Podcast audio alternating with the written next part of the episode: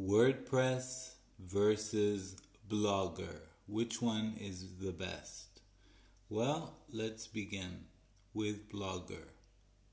Blogger is very easy to use and you can make money from Blogger. Google will pay you with AdSense. You can make money. And the interface is not so pretty, but it can be changed if you know how to HTML edit things. Um, easy to post. You control the blog and you control the content. Now WordPress, you you don't have full control. If they don't like your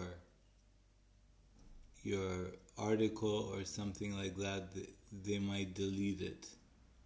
But WordPress is very good for SEO, search engine optimization, as well as Blogger. So they're both good with that. WordPress makes it a bit more simple, the interface.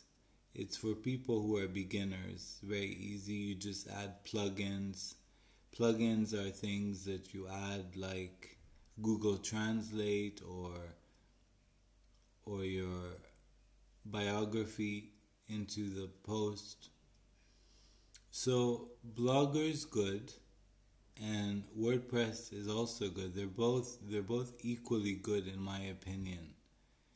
But it just depends on what are you more comfortable with using. You can try using both and see which one suits better for you. For me, I would choose Blogger because you can make money with Blogger. You can put ads, you can put many things, and you can buy your own domain from Google and have it there. With WordPress, you have to have a, a subscription, which is way more expensive and it becomes really expensive. And the SEO for WordPress is extremely expensive.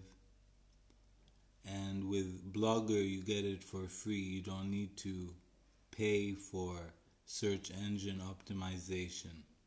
So I'll leave it up to you to decide. So that's it for now and we'll be back after the break